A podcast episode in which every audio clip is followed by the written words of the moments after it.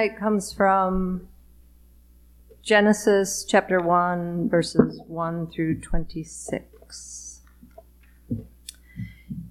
In the beginning, when God created the heavens and the earth, the earth was a formless void, and darkness covered the face of the deep, while a wind from God swept over the face of the waters. Then God said, Let there be light, and there was light. And God saw that the light was good, and God separated the light from the darkness. God called the light day, and the darkness he called night. And there was evening, and there was morning, the first day. And God said, Let there be a dome in the midst of the waters, and let it separate the waters from the waters. So God made the dome and separated the waters that were under the dome from the waters that were above the dome. And it was so. God called the dome sky, and there was evening and there was morning the second day. And God said, Let the waters under the sky be gathered together into one place, and let the dry land appear. And it was so. God called the dry land earth, and the waters that were gathered together he called seas, and God saw that it was good. Then God said, Let the earth put forth vegetation plants yielding seed, and fruit trees of every kind on earth that bear fruit with the seed in it. And it was so. The earth brought forth vegetation, plants yielding seed of every kind, and trees of every kind bearing fruit with the seed in it. And God saw that it was good. And there was evening, and there was morning, the third day. And God said, Let there be lights in the dome of the sky to separate the day from the night and let them be for signs and for seasons and for days and years, and let them be lights in the dome of the sky to give light upon the earth. And it was so. God made the two great lights, the greater light to rule the day and the lesser light to rule the night, and the stars. God set them in the dome of the sky to give light upon the earth, to rule over the day and over the night, and to separate the light from the darkness. And God saw that it was good. And there was evening, and there was morning, the fourth day. And God said, Let the waters bring forth swarms of living creatures, and let birds fly above the earth across the dome of the sky. So God created the great sea monsters and every living creature that moves, of every kind, with which the waters swarm, and every winged bird of every kind. And God saw that it was good. God blessed them, saying, Be fruitful and multiply, and fill the waters in the seas, and let birds multiply on the earth. And there was evening, and there was morning, the fifth day. And God said, Let the earth bring forth living creatures of every kind, cattle and creeping things, and wild animals of the earth of every kind. And it was so. God made the wild animals of the earth of every kind, and the cattle of every kind, and everything that creeps upon the ground of every kind. And God saw that it was good.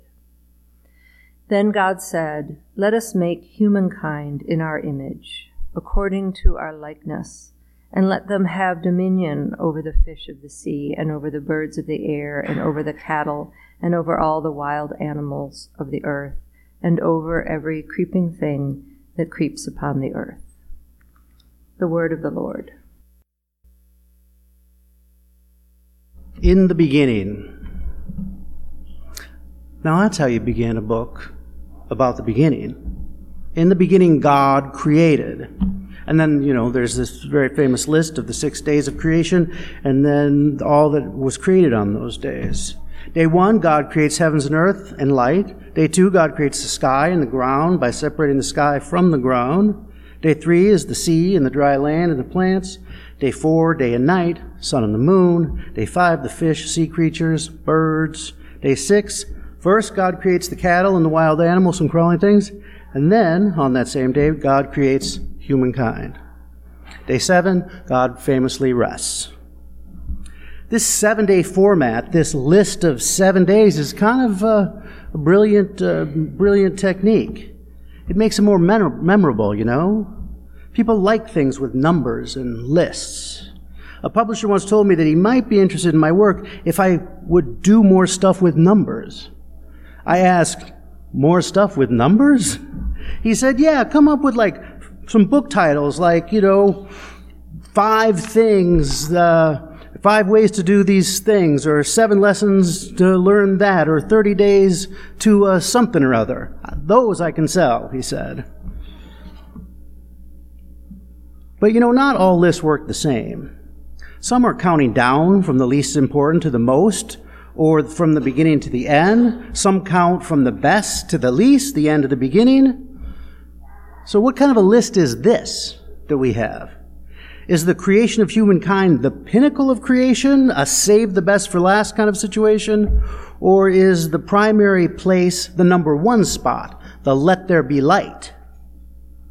Usually this list is read with the creation of humankind as God's final and greatest act of creation. And then God rests after God's masterwork, us. But a good argument could be made that day one is the real masterwork. The creation of heaven and earth out of nothing. And then let there be light. Everything that comes after day one would not be possible without the creating of the heavens and the earth. Basically, that day one is creating existence. And then we don't even come along until day six, and we share it with the cattle. We need everything that is created before us. We are dependent on all the days before us. But the light, the light doesn't need us, does it? The earth and the heavens, do they need us? The fish, do the sea monsters need us? The wild animals? Of course, there's another kind of list the no particular order list. It's not a ranking, but an inclusion. Not a top to bottom or bottom to top, but an all in. Rashi, the revered ancient rabbi, says that the list of seven days at the beginning of Genesis is the no particular order kind of list. He writes that it's not an orderly account of what God created, when and in what order. It is instead an instigation of an existential mystery. The first words of Genesis should not be translated, in the beginning God created the heavens and earth, as though it is the start of an orderly list, but Rashi says the proper meaning should be translated, in the beginning of God creating the heaven and earth. The idea is that God's act of creation is a sort of ongoing thing. And the seven days in Hebrew numerology, seven, a holy number, here represents a kind of eternal unit. God completes creation on the seventh day. God rests on the seventh day, which will come at some time. The end of existence? I don't know. Sometime at the end of God beginning to create. The list of the order of creation doesn't even give clear information. While it might seem to at a first glance, the more you look at it, the more you read it, it presents a, a profound lack of clarity. God says, let there be light. And then seems to be inventing light again on day two and day four as well. And the waters seem to be around and being created at the beginning and on day two and day three. And God tells humankind to be fruitful and multiply. But God also tells that to the fish and the sea creatures and the birds. But God doesn't tell the wild animals or the cattle or the plants to be fruitful and multiply. Why? Well, it's not an orderly list. It's an all in list. It's a, it's a, a, creation. Rashi says that the point here is that these are some of the things that God is doing during that at the beginning of God creating thing. That we're all part of this interdependent creation melange. And all that is created is not ordered, but included. Now, all of this uh, existential mystery as Rashi puts it, is narrated at the beginning of our holy book from above. In the beginning, God creates heaven and earth. And while there's this unity that takes place in this unit of this seven days, inside of that unit, there seems to be a separation. Creation looks the opposite. In the beginning, God created heaven and earth. The earth was formless and void, dark, covered, the deep, and the Spirit of God hovered over the face of the waters. The very first thing God does is a division. He makes it possible to see one thing from another. He creates the heaven and earth by separating them, and then he hovers over the earth. He sees it all and he says it's good. I can barely keep up. Is the first thing that God does is creates this division inside of this unity and pronounce it as good? The rest of chapter 1 narrates the unfolding of creation from this perspective, from above, from God's perspective. I guess at this point in the story, it's the only perspective. Well, that's not completely true because there is an author, and this author chooses to begin this story from above. The very first thing they tell us God did was to make one thing or no thing into two things the heaven and the earth. Now you can see one from another. There's a separation inside this unity. The Hebrew Bible is not the only tradition that narrates the beginning creation from above. So does the Babylonian creation myth, which is so similar to the Hebrew creation story that clearly they had the same origin. Also, the Japanese and Iroquois narrate creation from above, and everyone's favorite indie hip hop collective, Doomtree, begins their treatise on capitalism alienation, the grand experiment, from above. Maybe there are some stories that can only be understood by starting from that perspective. Perspective, viewing, regarding, considering, contemplating, Seeing is only possible with at least some distance. Distance requires separation. The ancient rabbis described the act of creation as an act of separation. For six days, creation continues to see, for six days, creation continues, seen from God's perspective. God separates the heavens and the earth, the light from the darkness, the upper waters from the lower waters, and the sea from the dry land, and the moon from the sun. Now, the ancient rabbis say, now let me just, I, I, know I've said the ancient rabbis say a number of times, and they seem to be saying contradictory things, but this is what the ancient rabbis do. And when I say the ancient rabbis say, I want you to know that what I really mean is that Aviva Gottlieb Zornberg says that the ancient rabbis say, and I just get it from her. She introduced me to the ancient rabbis. I had never met them before, not even one, not even in passing. And even if I'm not quoting directly Aviva Gottlieb Zor- Zorberg, referencing the ancient rabbis, when I say the ancient rabbis say, I would never have discovered what the ancient rabbis do say had I not met them by way of Aviva Gottlieb Zornberg. She's one of the most original thinkers and writers about the biblical texts that I have ever encountered.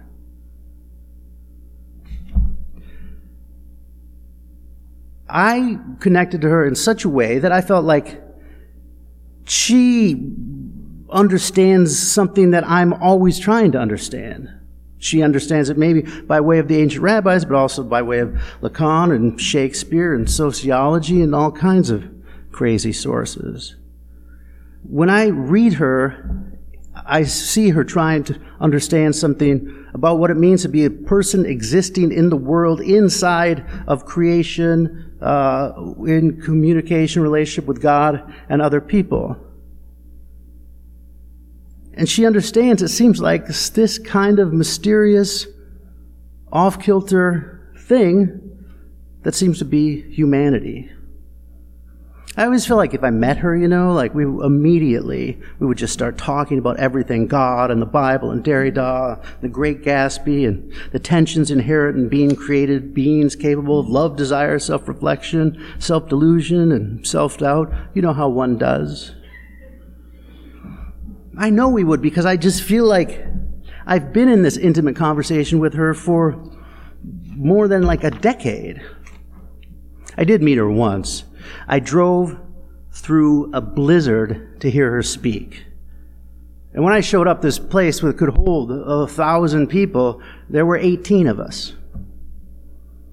And afterwards, I asked if she would sign my copy of her first book, The Beginning of Desire. And when I handed it to her, she looked at it and she says, This looks well used. It was like a blessing that she blessed me. And then she wrote the inscription.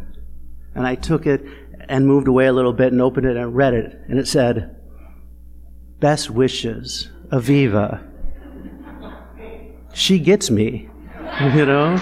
She gets me. Aviva, riffing on the rabbis, writes that the act of separation as creation continues through Adam and Eve's expulsion from paradise, that they are not actually fully human until they are separated from complete intimacy with God and each other. Before they are sent out of the garden, they are one with God and each other, a sort of unity of psyche inside that creation. They're like infants who do not know where they end and their mothers begin. And like an infant, they have no self awareness of their needs. They are hungry, they cry. They're offered the breast, they eat. Adam and Eve cannot see each other. They cannot long for or desire each other or the God which they knew intimately or the garden which they only knew before. The Midrash addresses God's creation of Adam, saying that God formed him from the dust and then took him and captivated him by explaining to him the garden, explaining to him creation. And that those words seduced him into a connectedness with the garden. But after Adam and Eve are forced to leave the garden, those words of seduction are still buried deep in the consciousness of Adam and Eve. When God separates Adam and Eve from the garden, they are able to see each other for the first time with their primal single mindedness, one with God, one with each other. And this gives way to the separate minds of man, of woman, of God. And then they can see the garden for the first time, the garden that they were in the center of. And they experience desire for the first time. The secret words of creation were buried deep into their unconsciousness, and it moves them to desire a union with that creation. But that kind of unity is not possible outside of paradise. They must live in time, time between what they want, need, and the possibility of getting it. This is consciousness, self consciousness, the knowledge that one is separate from God, separate from others, and in the oddest way, maybe separated from itself and separated from the created world. This is a mystery. How can this begin the story? That we would be given everything and left only with a desire for its possibility, but not the possibility to achieve it. The ancient rabbis don't have a conclusion.